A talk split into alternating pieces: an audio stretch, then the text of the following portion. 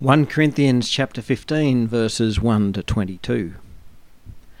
Now I would remind you brothers of the gospel I preached to you, which you received, in which you now stand, and by which you are being saved, if you hold fast to the word I preached to you, unless you believed in vain. For I delivered to you as of first importance what I also received, that Christ died for our sins in accordance with the scriptures that he was buried, that he was raised on the third day in accordance with the Scriptures, and that he appeared to Cephas, then to the twelve. Then he appeared to more than five hundred brothers at one time, most of whom are still alive, though some have fallen asleep. Then he appeared to James, then to all the apostles. Last of all, as to one untimely born, he appeared also to me. For I am the least of the apostles, unworthy to be called an apostle, because I persecuted the church of God. But by the grace of God I am what I am, and his grace toward me was not in vain. On the contrary, I worked harder than any of them, though it was not I, but the grace of God that is with me. Whether then it was I or they, so we preach, and so you believed. Now, if Christ is proclaimed as raised from the dead, how can some of you say that there is no resurrection of the dead? But if there is no resurrection of the dead, then not even Christ has been raised. And if Christ has not been raised, then our preaching is in vain and your faith is in vain. We are even found to be misrepresenting God, because we testified about God that He raised Christ, whom He did not raise, if it is true that the dead are not raised. For if the dead are not raised, not even Christ has been raised. And if Christ has not been raised, your faith is futile and you are still in your sins. Then those also who have fallen asleep in Christ have perished. If in Christ we have hope in this life only, we are of all people most to be pitied. But in fact, Christ has been raised from the dead, the firstfruits of those who have fallen asleep. For as by a man came death, by a man has come also the resurrection of the dead. For as in Adam all die, so also in Christ shall all be made alive. Today is a very special day, um, as we just discovered. So, what, what's special about today? Easter Sunday. Christ is risen. Yep. Now, what other reason is it special?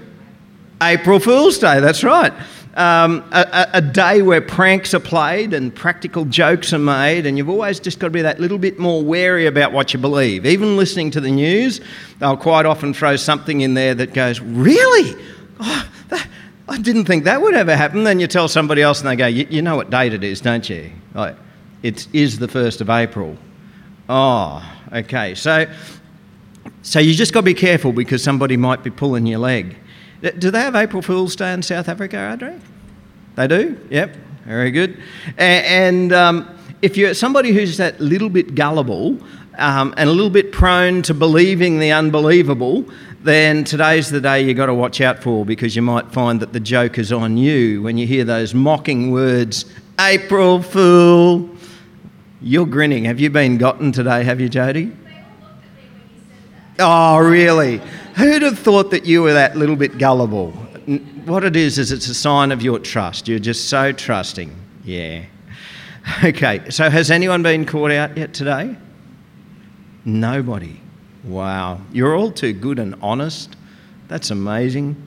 Okay, well, Easter Sunday, also known as Resurrection Sunday. Who's the April Fool? Uh, those who are wise by worldly standards would say, the joke's on you Christians. You Christians, you're a bunch of fools to believe that Jesus is raised from the dead. April fools. But who is the fool? When Jesus was put to death on a Roman cross of crucifixion and his body was laid in a tomb, and then a large rock was rolled across the entrance of it and it was sealed, and then they put a Roman guard there to make sure that the body couldn't be stolen away. You can just imagine what they're thinking. You, know, you disciples of Jesus, you fools, there's no way that you're going to be able to claim that Jesus has risen from the dead because we've made certain that you cannot steal the body of Jesus and claim that he has. You can't fool us. But then their plan was all just turned on its head on that very first Resurrection Sunday when the two Marys went to the tomb. And guess what? Tomb was empty, not a body to be found.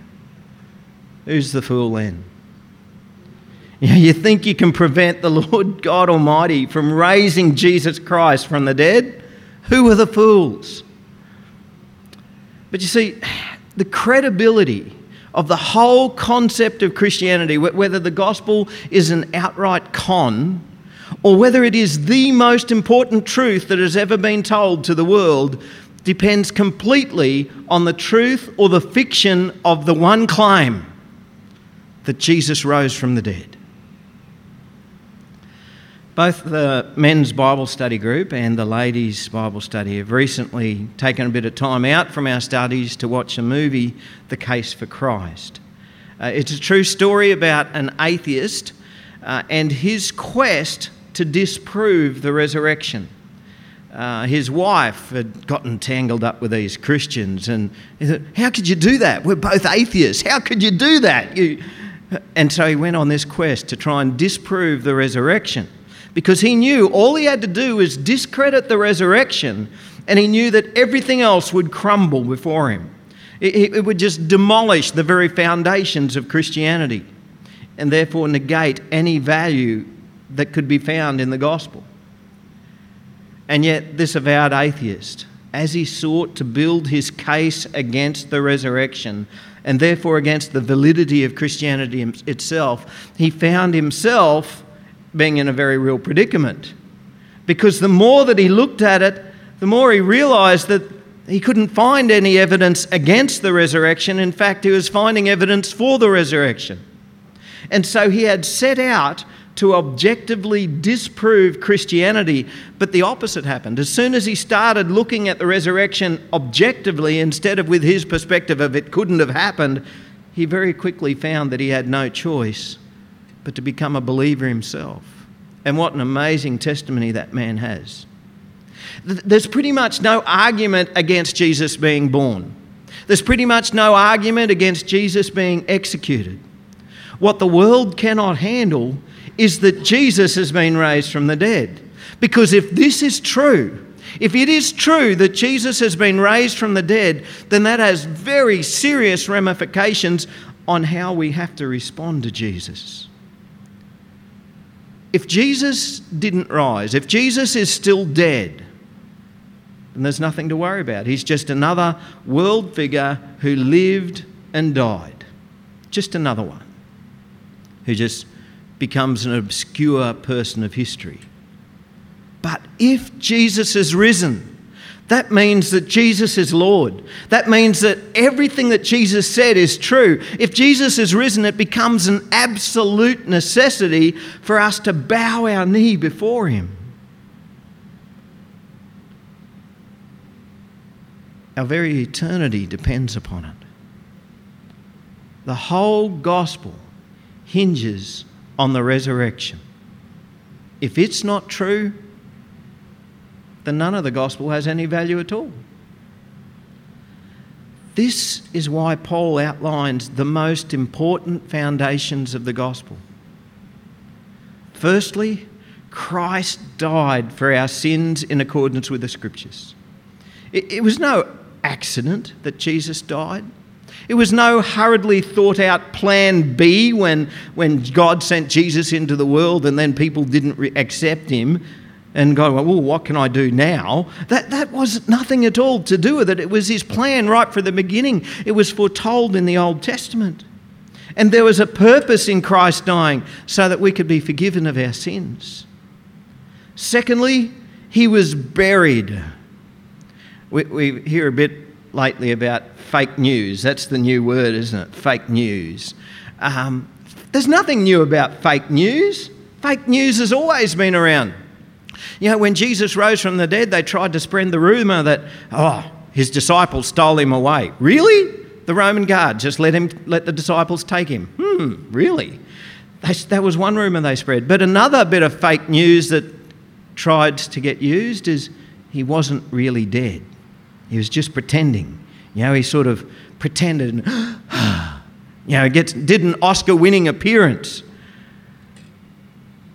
But there was nothing fake about the death of Jesus. Yeah, the Romans, they were really good at something killing people. That, that's what they were really good at. And, and these were seasoned soldiers. They had executed hundreds, if not thousands, of people by crucifying them. This was not a new gig for them. And they were very confident that this man was dead. And to make sure, they lanced him in the side with a spear, and blood and water flowed. And the medical experts will tell you that's sure and certain sign that somebody is dead once the water separates out. Thirdly, he was raised on the third day in accordance with the scriptures. The resurrection shouldn't have been a surprise either. It also was foretold. Jesus told his disciples that he was going to be raised from the dead, but go back into the Old Testament, it's there as well. Now, these are the things that Paul says are of first importance.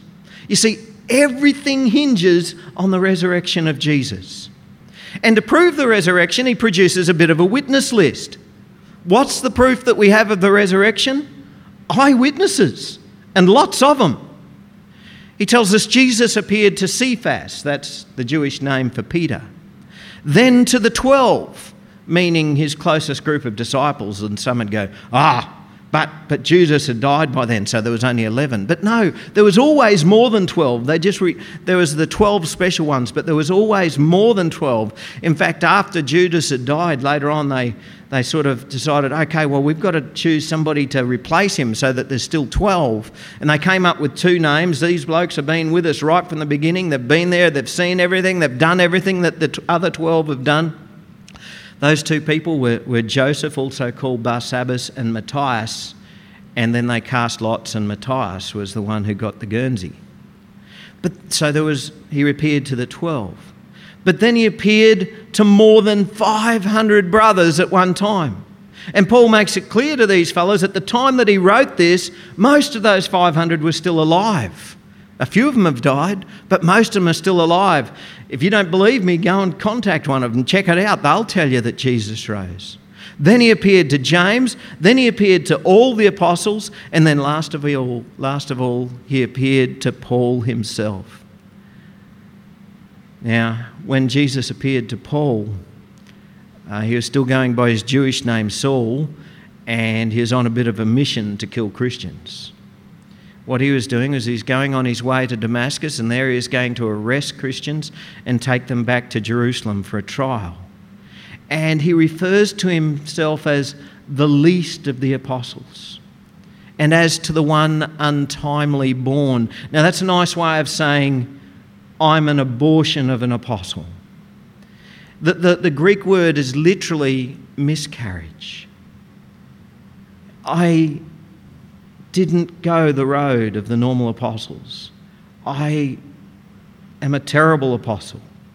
Why did Paul feel so inadequate? Because in his eyes, he, deser- he did not deserve to be an apostle of Jesus. He persecuted God's church. How could he ever deserve God's mercy? Well, he couldn't. None of us can deserve God's mercy, but by the grace of God, Paul became an apostle of Christ. And once he'd met the risen Lord Jesus, there was no going back for him. He gave up all to serve Christ with every part of his being. Now, what could do that? What could bring such an enormous change in a man? Here he was, he was a persecutor of Christians, and now he had become a leader of Christians. He was somebody who had made his life's work to try and stamp out the gospel. And then he became somebody, it became his life's work to preach the gospel and to share the gospel. And he lost his life in the end for the gospel. What could do that to shift a man from that perspective to another? A risen Saviour. That's what did it. But Paul lists all of these people who are eyewitnesses to the resurrection of the Lord Jesus Christ. And even then, it wasn't an exhaustive list. He didn't even mention the women who, who were the first ones on the scene. They were the first to see Jesus alive. He didn't mention the disciples on the road to Emmaus. But still, I reckon any court of law would take those 500 odd witnesses And that would be enough to prove that Jesus wasn't dead, even though his execution was considered a success. So, what's the consequences of Jesus being alive or not being alive? Does it make any difference? If Jesus wasn't raised from the dead, what difference would it make? Well, firstly, Jesus, if Jesus wasn't raised from the dead, we can't be raised from the dead. If Jesus didn't conquer death, there'd be no such thing as eternal life. But because Jesus was raised from the dead, he became what Paul calls the first fruits of the resurrection. Because there is proof that Jesus is raised, disciples of Jesus, those people who follow Jesus and give their hearts to him, can have every confidence that we also will be raised to eternal life. But if Jesus wasn't raised, Paul says, then those who have fallen asleep in Christ, that means those who have died as believers, have perished. Right? If Jesus hasn't risen, we'll just become tucker for worms, and that's it. Secondly, if Jesus wasn't raised, then the whole Christian faith is a sham. Now, some people would say, yep, that's the way it is. If Jesus wasn't raised, the whole Christian faith is a sham. Preachers of the gospel would be nothing other than people who are deceived themselves or who are con men trying to deceive others. So I would either be a deceiver or deceived. Paul says, if Christ has not been raised, then our preaching is in vain and your faith is in vain. It's all pointless. Thirdly, if Christ has not been raised, our faith is futile and we're still dead in our sins. What, what do you consider to be the greatest need for humanity? Now, when we went to school, I think we were taught about a thing called, is it Maslow's hierarchy of needs? Is, yeah, that's what it's called. Yep. And what do they list? Things like food, shelter. Um, anybody know? Doesn't matter. We can have. So some people would say food is our greatest need, followed by shelter, maybe medicine, maybe love. A teenager would probably say smartphone. That's our greatest need. You know what our greatest need is? To be set free from sin more important than food, more critical than shelter, is release from guilt, a life without shame. And that only comes through Jesus. If Jesus hasn't been raised, then sin hasn't been overcome, and we would still be dead in our sins. And fourthly, Paul says if if in Christ we have hope in this life only, we are of all people most to be pitied. Why would he say that? Tell you why. Disciples of Jesus don't live for this life, we live for eternity. While the world pursues physical and financial gain in this life, disciples of Jesus are more likely to just give it away. They give to the poor and the needy. They care for those who have no one to care for them. They love those who are unloved. And we do all this knowing that we have a reward in heaven. You know, Jesus talked about don't store up treasures on earth where rust and moth destroy, but up, store up for yourselves treasures in heaven where moth and rust do not destroy. While the world pursues pleasure, and does whatever makes them feel good. Disciples of Jesus deny themselves to follow him. While the world give themselves over to what is the prevailing principle or beliefs of the day, disciples of Jesus are imprisoned, tortured, executed because they will not deny Christ. And over the last couple of decades, this very day, Easter Sunday, is the day more than any other that the persecuted church, churches in lands where people hate them, are attacked. And I think we can pretty confidently expect that this very day that Christians will be attacked and threatened with death unless they deny Jesus. And they won't deny Jesus. And they will die. Now, why would they do that? If the resurrection didn't happen, denying ourselves in this life and living for eternity would be pointless. We would be to be pitied more than anybody else. But here's the thing today is what we call Resurrection Sunday. We celebrate the fact that Jesus is alive, Christ has risen. And in the resurrection, he conquered death. He conquered sin. He proved his lordship. He gives us assurance of the hope of salvation. He encourages us to live for eternity. He gives life. Everything, everything hinges on the resurrection. If Jesus wasn't raised from the dead, you might as well pack up and go home now. Don't even bother worrying about staying for the last couple of songs. There's no point in being here. If Jesus isn't risen from the dead, you might as well go home because everything I'm saying is useless because I'm just a con man. As a famous atheist once said, there's probably no God, so stop worrying and enjoy your life. And if Jesus wasn't raised from the dead, you can take his advice.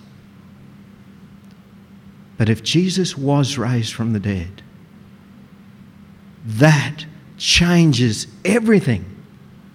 Changes everything. That means that God has a valid call on your life, just as God has a valid call on my life. It means that Jesus is Lord and He demands our loyalty and He deserves it.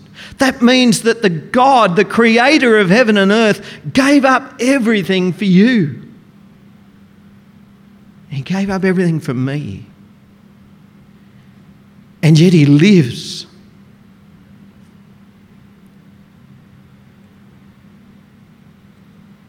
He did it to bring us into relationship with him.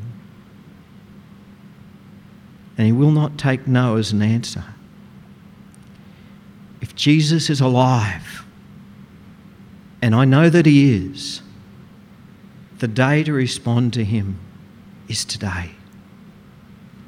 Let's pray. Oh, Lord God, how wonderful it is that you are raised from the dead. Just as in the life of Adam, all humanity entered into sin and are condemned by sin, and all humanity die, so too, through the risen Lord Jesus Christ, your faithful disciples shall be made alive. Lord, we want to thank you for the gift of life. We thank you for the gift of eternal life. Lord, in the light of the resurrection, it, it cannot be argued against that you are Lord. You deserve our allegiance. You deserve our love. You deserve to be served by every part of our being. And yet we don't do this out of, out of compulsion, but as an act of love and worship to you, our risen Saviour and Lord. Jesus Christ our Lord. Amen.